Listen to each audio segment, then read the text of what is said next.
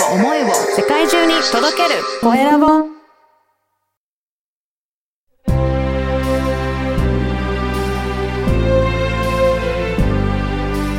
経営者の志。こんにちは、コエラボの岡田です。 エヌピーオー 法人の活動ってどうやっているかご存知でしょうか？私はあまり知りませんでした。 エヌピーオー 法人の活動支援について伺いました。まずはインタビューをお聞きください。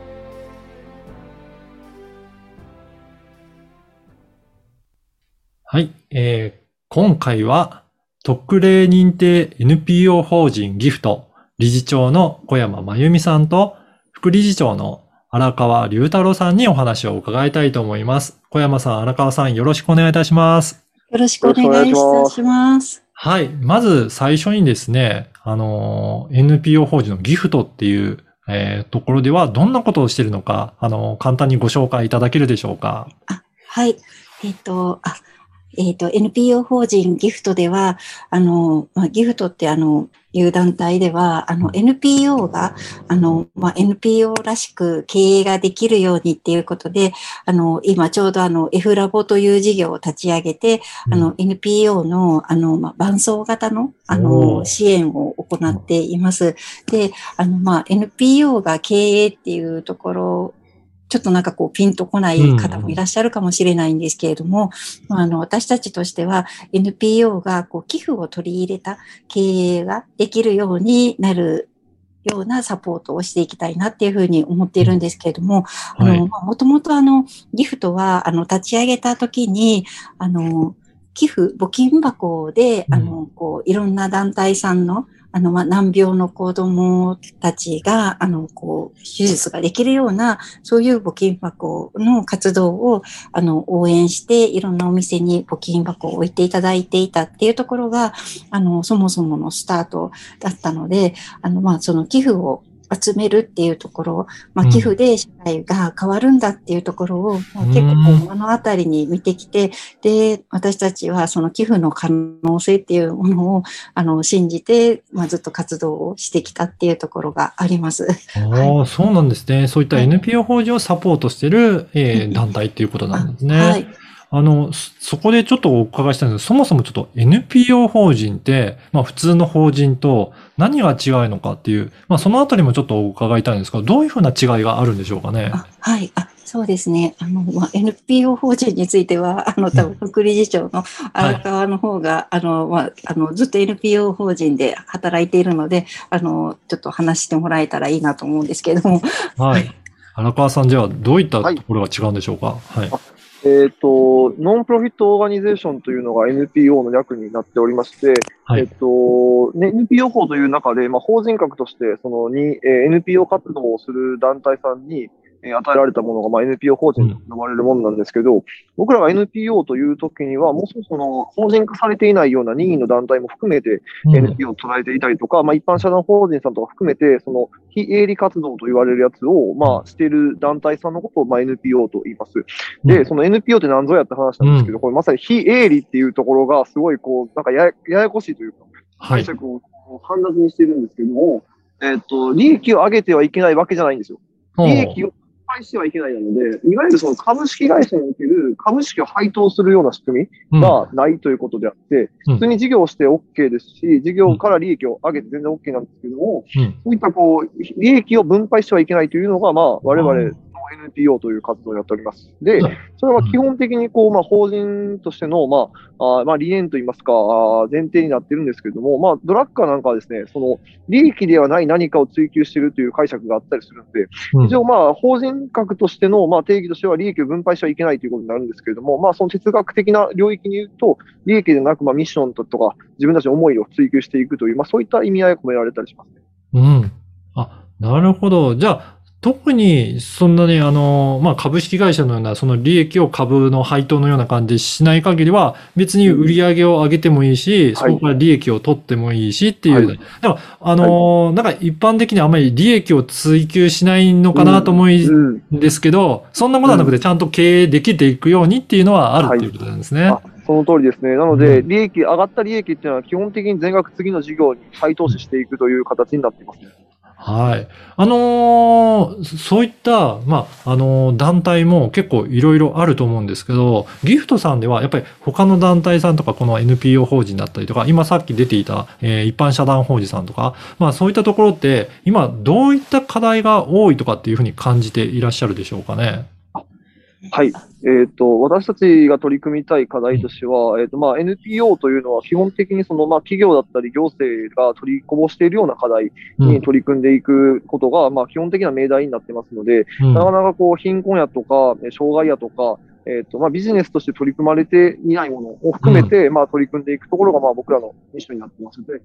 当然ですけど、ビジネスになってないってことは、そこにお金が流れにくいとか、市場がそもそもないみたいな状況だったりするので、うん、エヌピーオー らしい活動をしていくにあたっては、そういったこう、えっと、お金になりにくい領域に対して、いかにこう、お金を流していくのかっていうのが、まあ、僕らギフトのテーマになっておりまして、うん、そういったこう、エヌピーオー さんがお金の理由で、なかなか活動続けられへんという現状があったりするので、まあ、そういった中で、いかに僕らがその団体さんを支援する中で、まあ、寄付を取り入れた経営を実現していけるかということが、まあ、僕らの思いとしては伴走している形になっております。なるほど。やっぱりそういったなかなか売り上げとして上げにくいような事業をやってる方が、あの、寄付とかそういった手段を通じて運営できるようにって、そのため、まあ、ノウハウだったりとか、どういうふうにしたらいいのかっていうところをサポートされてるという、そんな感じなんでしょうかね。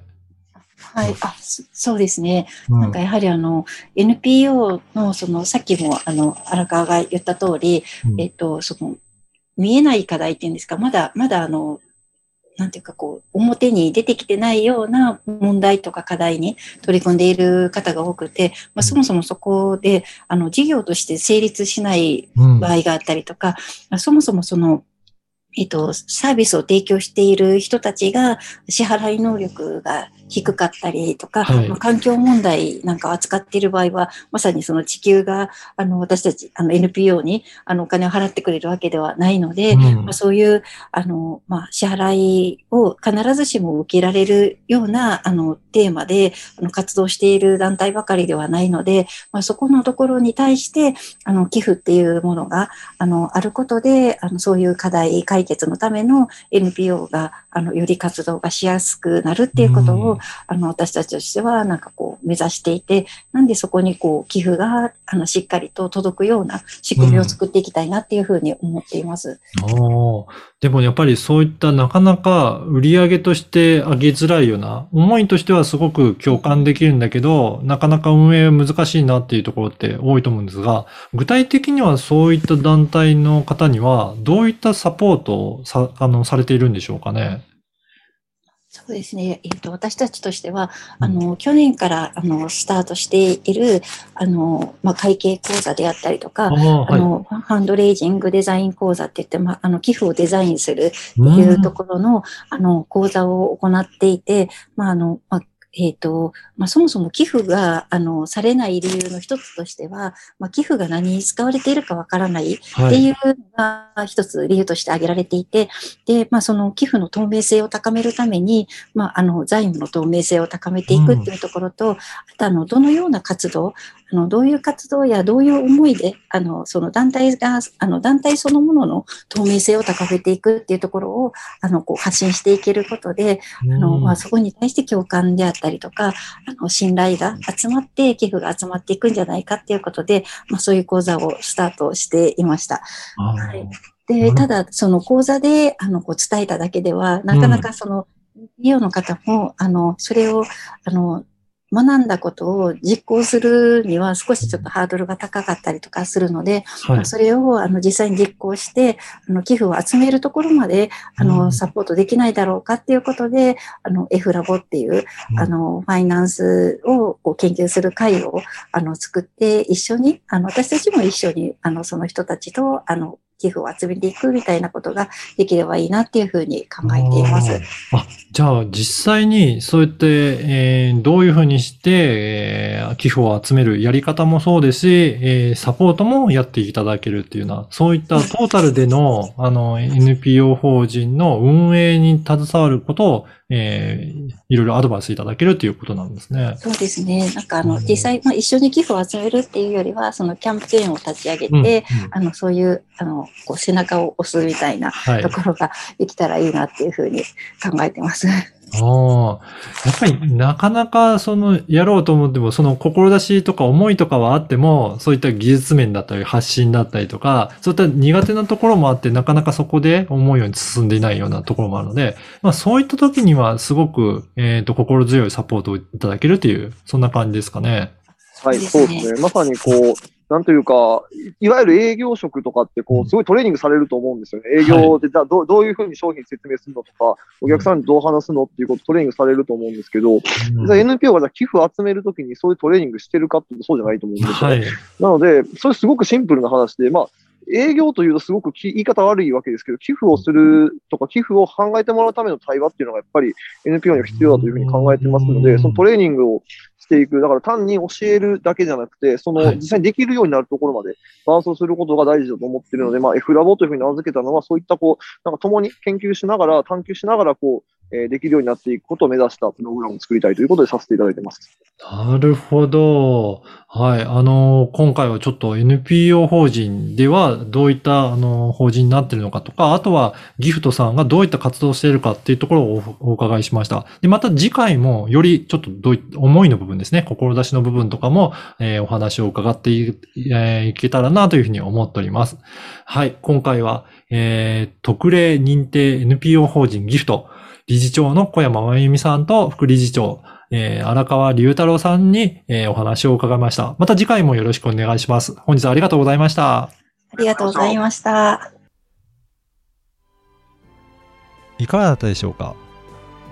世の中にとって有意義な活動だったとしても、団体として活動するためには、経営、運営、広報など様々な取り組みが必要です。思いだけでは難しい面もありますよね。そんな活動を支えられていることがよく伝わりました。次回も引き続き小山さん、荒川さんにお伺いいたします。あなたの志は何でしょう？ではまた次回。